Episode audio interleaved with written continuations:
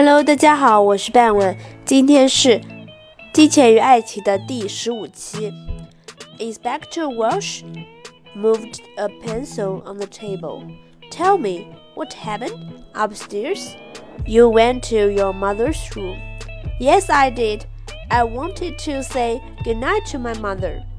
Did you talk about the house again? Yes, I did. Again, she said no.I loved the house and did not want to sell it. Inspector Walsh watched Roger for a minute. I see. We found the empty bottle of sleeping tablets, Miss Clarkson, in Diana's room. Roger's face did not change. Oh, someone put them there. Diana did not kill my mother.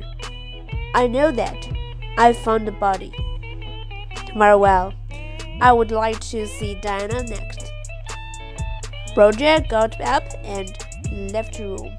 Inspector Walsh stood up and put his hands in his pockets.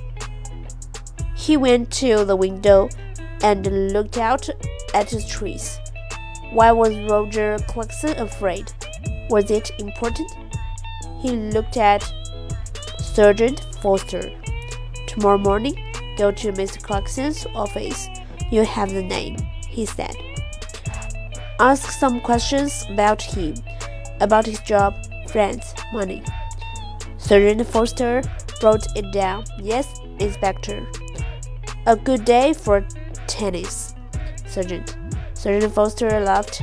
Don't say that. It's not easy, you know. I don't like sitting here looking at the sun.好了，今天内容就到这里结束了，感谢大家的收听，我们下期再见。Thank you for listening. Bye bye.